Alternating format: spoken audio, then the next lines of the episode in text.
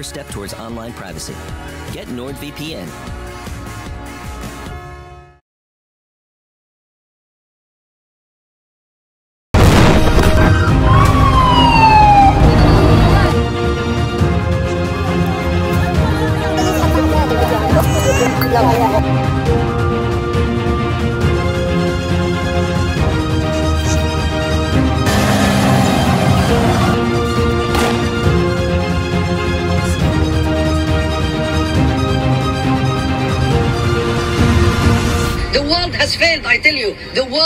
Has failed yet again.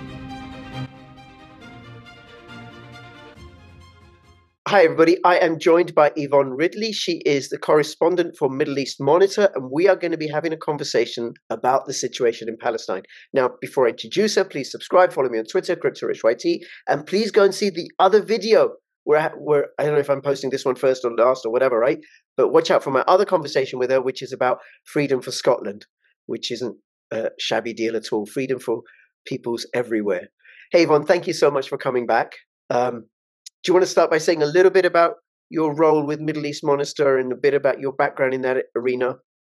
Yes, I. I um, work as a journalist for Middle East Monitor. Um, I mainly write an opinion column about uh, matters focusing usually on Palestine, although I do go into other areas across the Middle East. Um, I've been to Gaza twice now. I broke the siege by road and by sea, which was quite um, exciting. And I um, have also been to the occupied West Bank. I was the first person in Jenin after the massacre in 2002. So um, I've seen some pretty awful things carried out by so called allies of, of, Britain and America. Okay. All right. Well, thank you for that. Um, we're recording this on Tuesday, the 30th of January at 9 p.m. In, U- in UK time. And I'm saying that because things move so quickly. I think a few days ago we had the ICJ ruling, there was the way the mainstream media misrepresented it. so, where what's what's your read on how it's going? I know people are being killed, women and children and civilians are being killed. But how do you think it's going? Is are Israel accomplishing their objectives? Are Hamas accomplishing their objectives?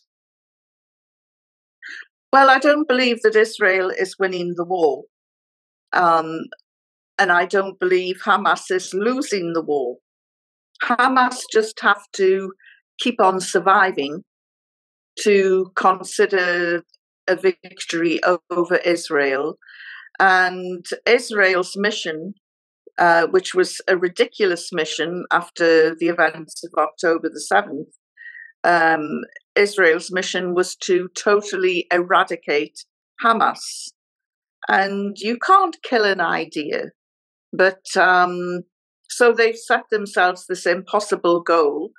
And we're now day 116 into uh, a war that um, Israel has uh, has not been a good war for Israel if there is such a thing as a good war. Okay. They have uh, th- their most elite units, the Golani Battalion, um, pulled out some weeks ago, having suffered 40% losses. Um, in fact, I think their commander in chief, uh, which was unprecedented, was killed.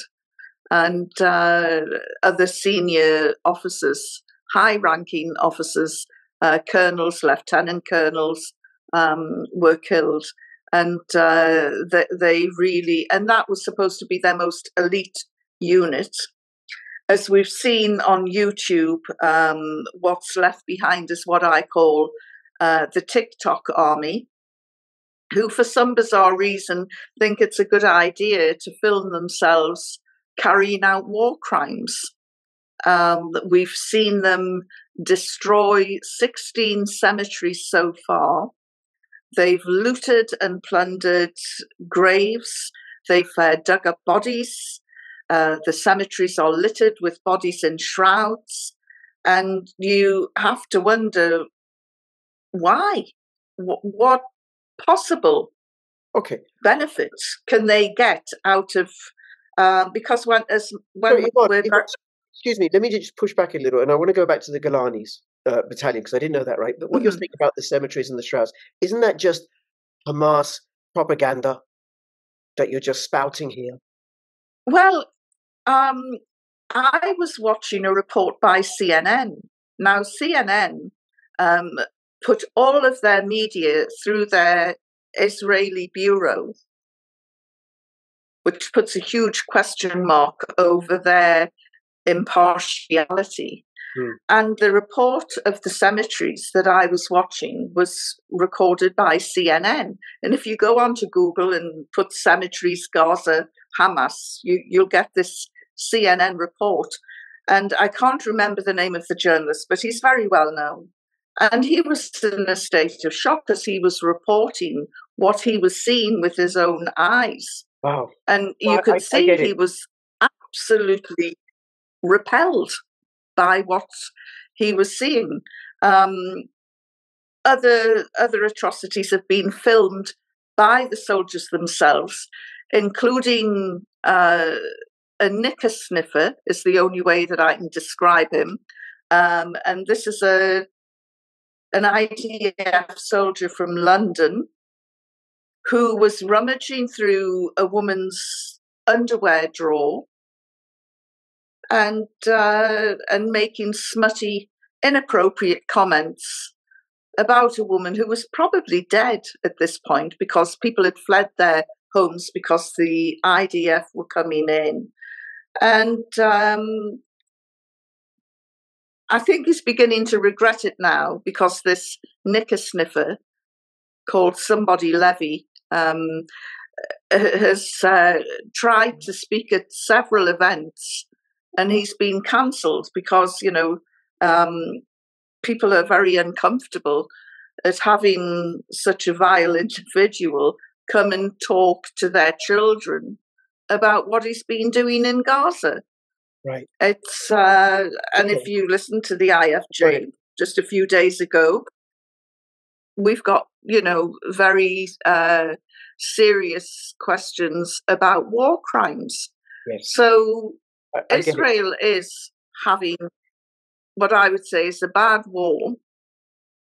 But just as things start to seem to be turning in the favor of the Palestinians, uh, the West has turned round and withdrawn funding from the UN uh, refugee agency, which looks after the Palestinians. And these people are vital to the survival of the Palestinians.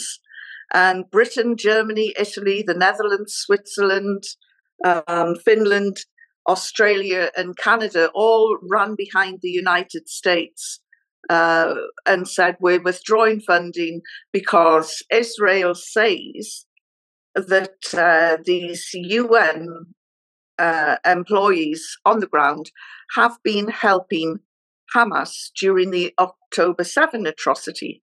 Now, when you look more closely at this, we're talking about a dozen possible rogue employees.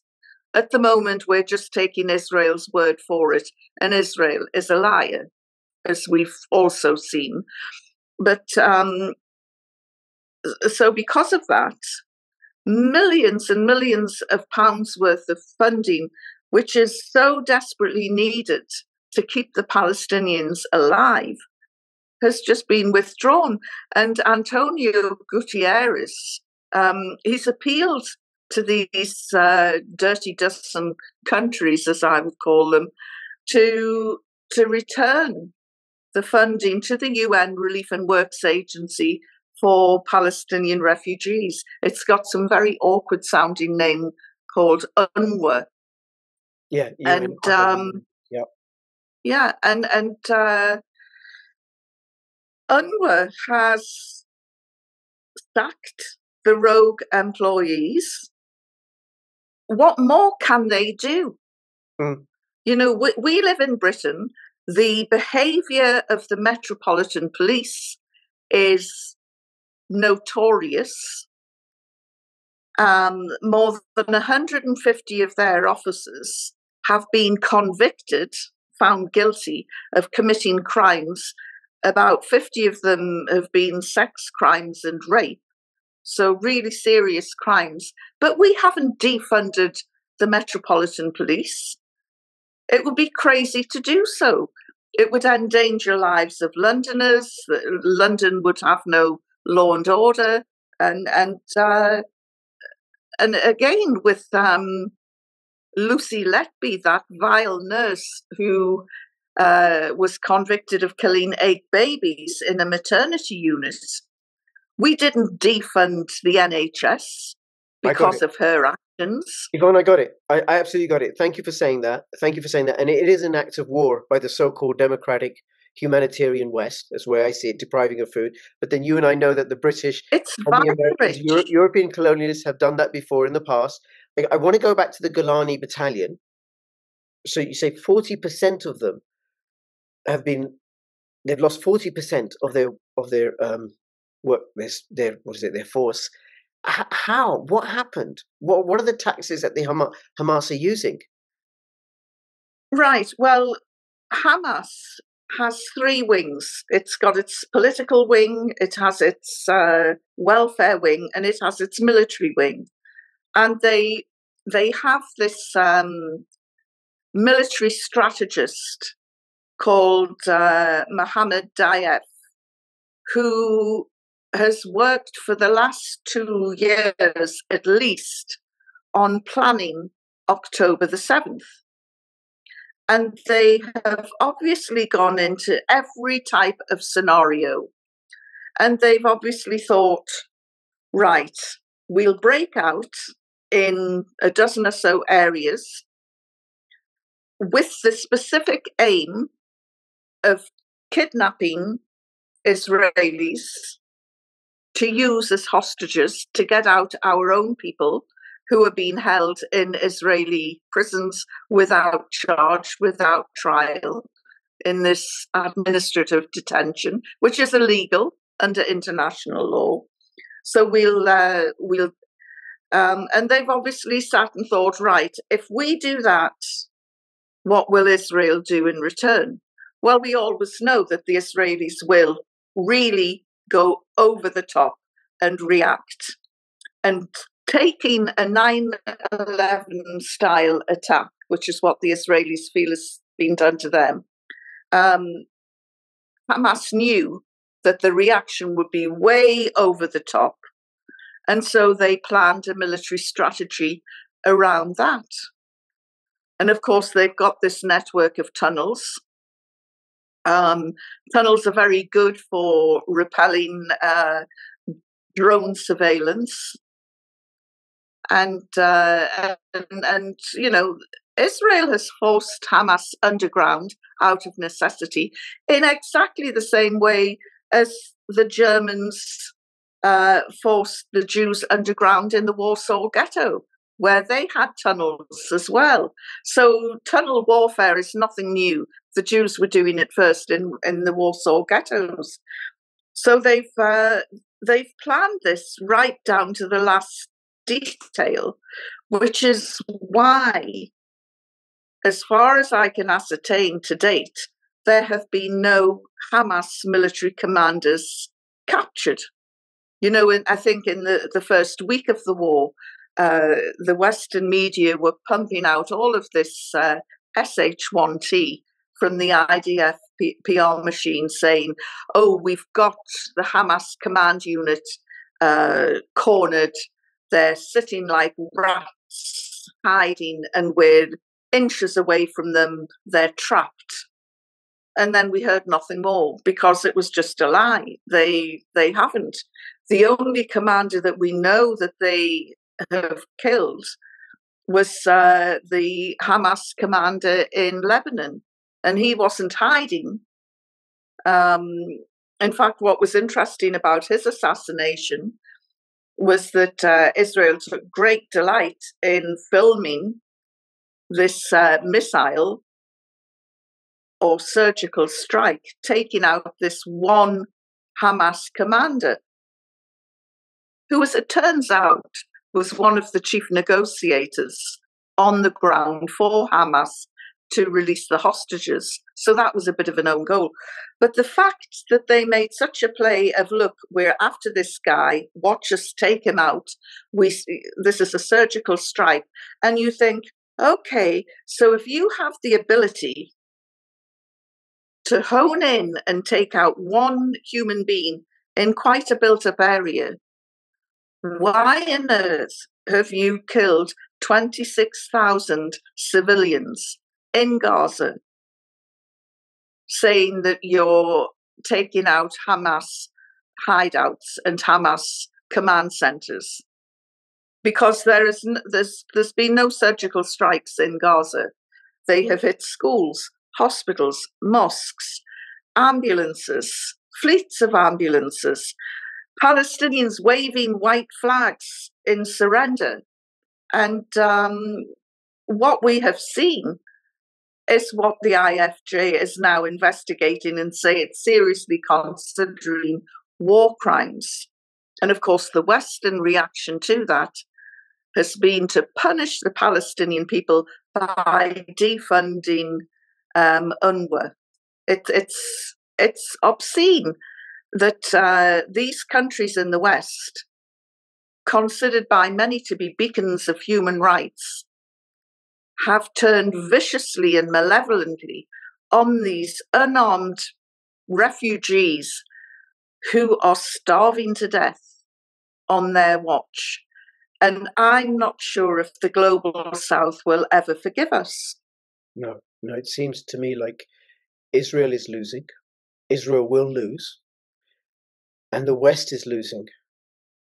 Okay, Yvonne, I want to uh, move it on a bit because I want to take advantage of your expertise and insight in this area is what about Israel's relationship, what it's doing in, in Syria and Hezbollah? Why are they? T- I mean, we got enough trouble dealing with Hamas. Then say, okay, we're gonna we're gonna poke Hezbollah, that wasp's nest. They've already lost to Hezbollah twice, I think, and then the continuous bombing of Syria, and then if you want to bring in also the Houthis and what they're doing and how they're showing the impotence of the United States and the UK, Please comment on that. The Houthis are an interesting one. Um, they're also showing the impotence of the Arab world. Um, in right across the Arab world, the Arabs, ordinary people in the street, they support the Palestinians. Unfortunately, their leaders um, are too busy belly dancing in front of America, uh, trying to um, get arms from America. Saudi is desperate to get nuclear power, God forbid, in uh, in Saudi. And uh, so the Arab leaders are acting in quite a different way to their own people. And, you know, they're trying to tell their own people, well, there's nothing we can do. And then you get these little Houthi rebels firing missiles across the Red Sea and into the uh, targeting the two big American armadas, which, quite frankly, are sitting there like targets.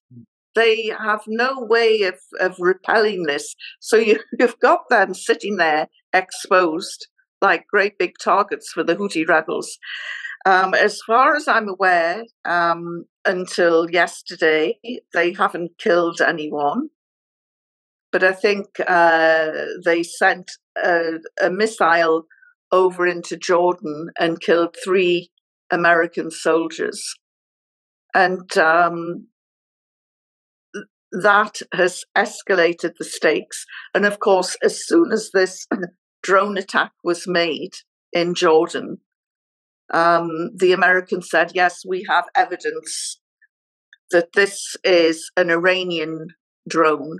So therefore, this has come from Iran, and we will be taking it out on Iran.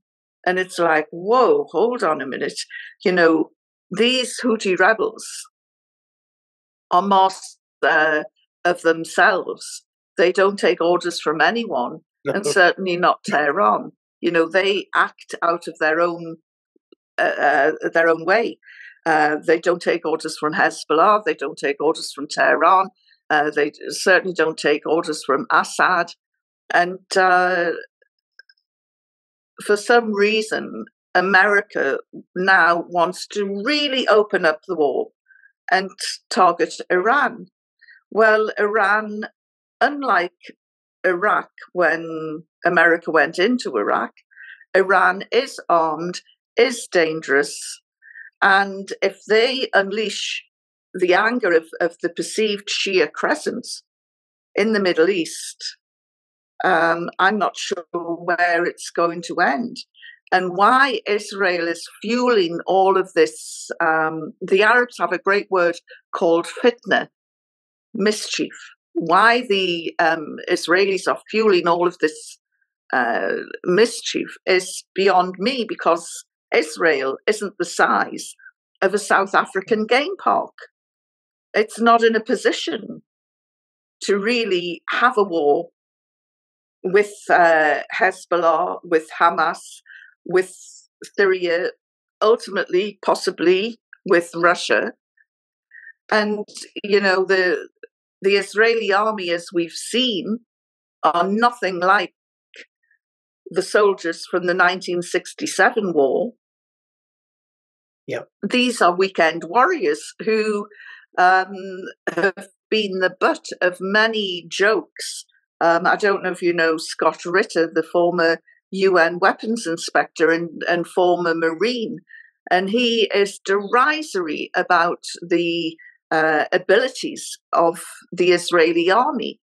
You know, in his, as far as he's concerned, they're fighting like a bunch of old women, and and they're not very good at. Um, they they've got top dollar weapons. They've got the world's fourth largest and most sophisticated army in terms of weapons and uh, and military um, might. But uh, they're no good as soldiers, you know, weekend warriors who are at the moment being held at bay by Hamas, which is not the best equipped army in the world, but they have planned everything down to the last detail you, you and have led.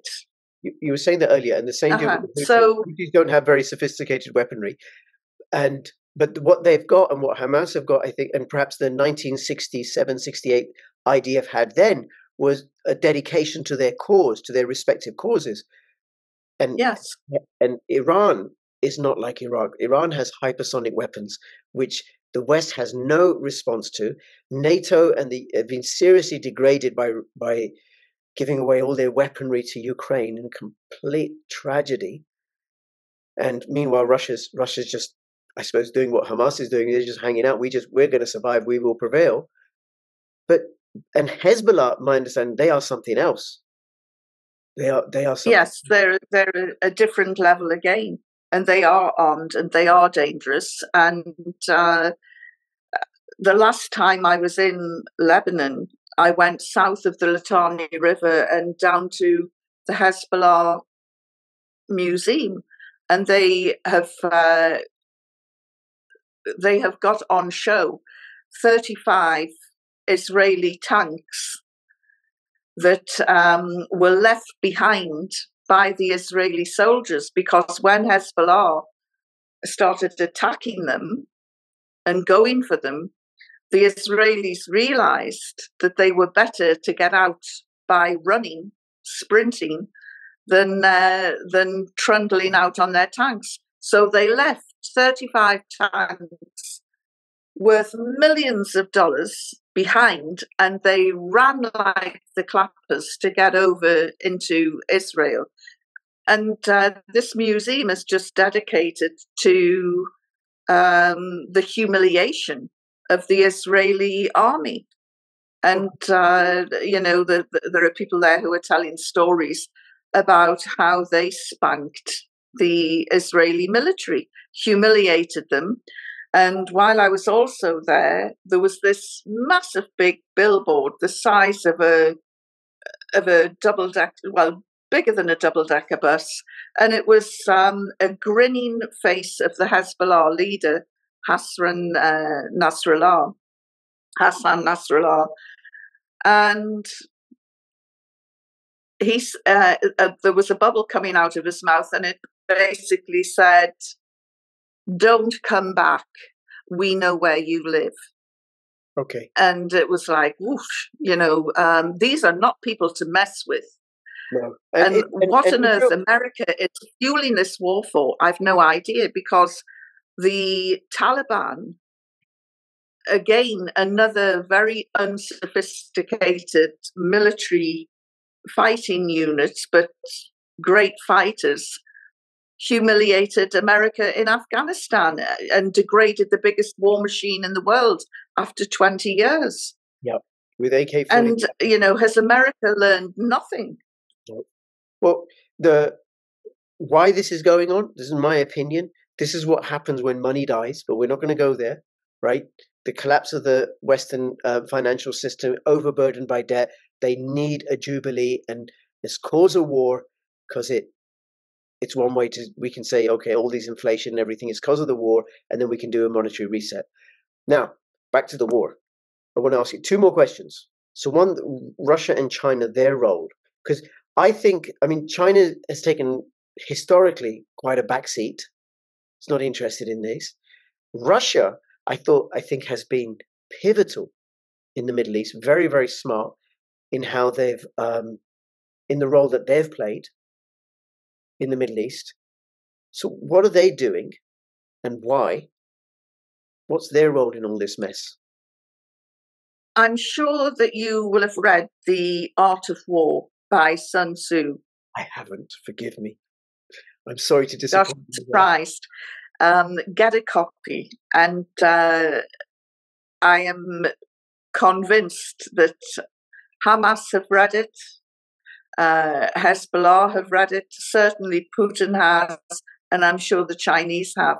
And the art of war is more about avoiding battles or luring the enemy into a trap than military prowess. And uh, I am certain China is sitting there like a, a great big dragon and just sort of watching and waiting. And when the time is right, whenever that is, I don't know, um,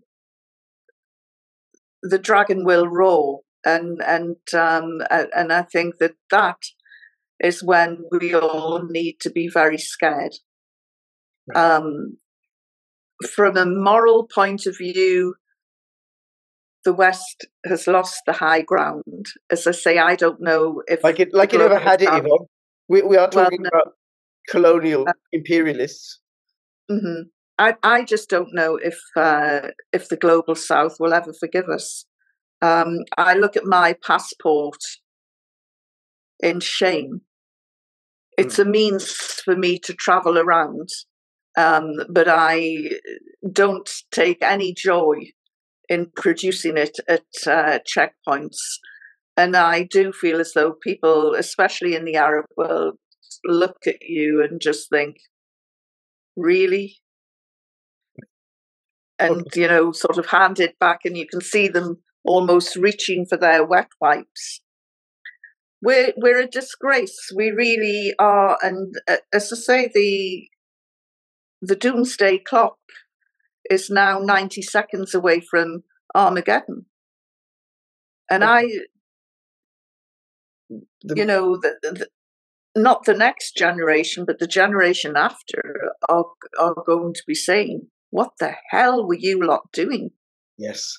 Well, Yvonne, I, I, I think I, I have a bit, perhaps a more positive outlook. I think we are going through momentous changes in the world that'll take a few years to play out. But I think on the other side of it is something much, much better greater decentralization, greater autonomy, greater freedom, and peace, the end of the West Western hegemony, and the creation of a I more hope so, Rich, because it'd be nice to end this on a high note. well, I want to talk about Israel. And what do you see as the long term consequences for Israel?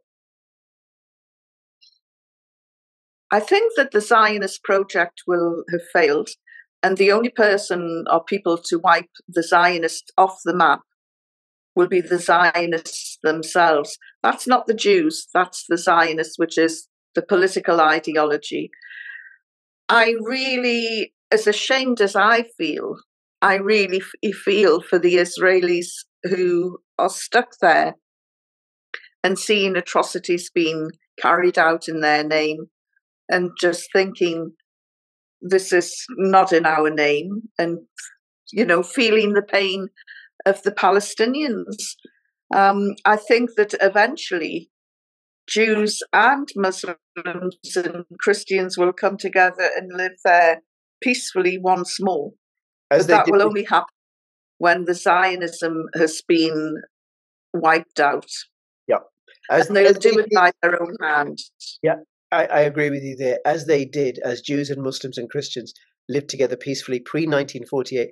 And in my interview with Rabbi Beck, who's, who said, Look, I'm Jewish, I'm not Zionist, worse to that effect. And uh, his solution was, he said, I said, What's your solution? He said, One state where Jews and Muslims live together side by side in peace, as we did in Palestine before 1948, and as we're doing today in Morocco and Iran and other parts of the world where Muslims and Jews live together. Mm-hmm. So, one of the things that I think is re- really important for us to do who object to this war is to separate Zionism from Judaism. The two are not the same. Mm-hmm. Zionism is a political ideology, and Jewish Judaism is a is an is a religion, and anyone can become religious. And I don't know what's happened. The largest population of Jews outside of Israel lives in Iran. I think there's about sixty thousand. Wow. Outside, and, in the Middle East, um, outside Israel. Well, the, there may be more in America collectively, but uh, certainly um, an indigenous population of uh, of Jewish Jewish people live in um, in Iran. Right. Okay. Okay. Well, there there is there is hope for humanity. There's always hope for humanity. We have to stand for that. Stand for peace. And um, you know, if, if wherever you are in the world, if you want to take action to support the cause for peace, one of the things you can do is go check out bit.ly slash make war history, which will take you to a website uh, set up by Chris Coverdale, which is how we can legally withhold taxes and all government levies in most countries of the world where those where those funds are being used for the purpose of supporting genocide or terrorism, whether it's in Ukraine or killing people in Yemen or killing people in in Israel or Palestine or wherever. So you can say, look, you don't get to spend my money for the purposes of war and for killing people. So that's bit.ly slash make war history.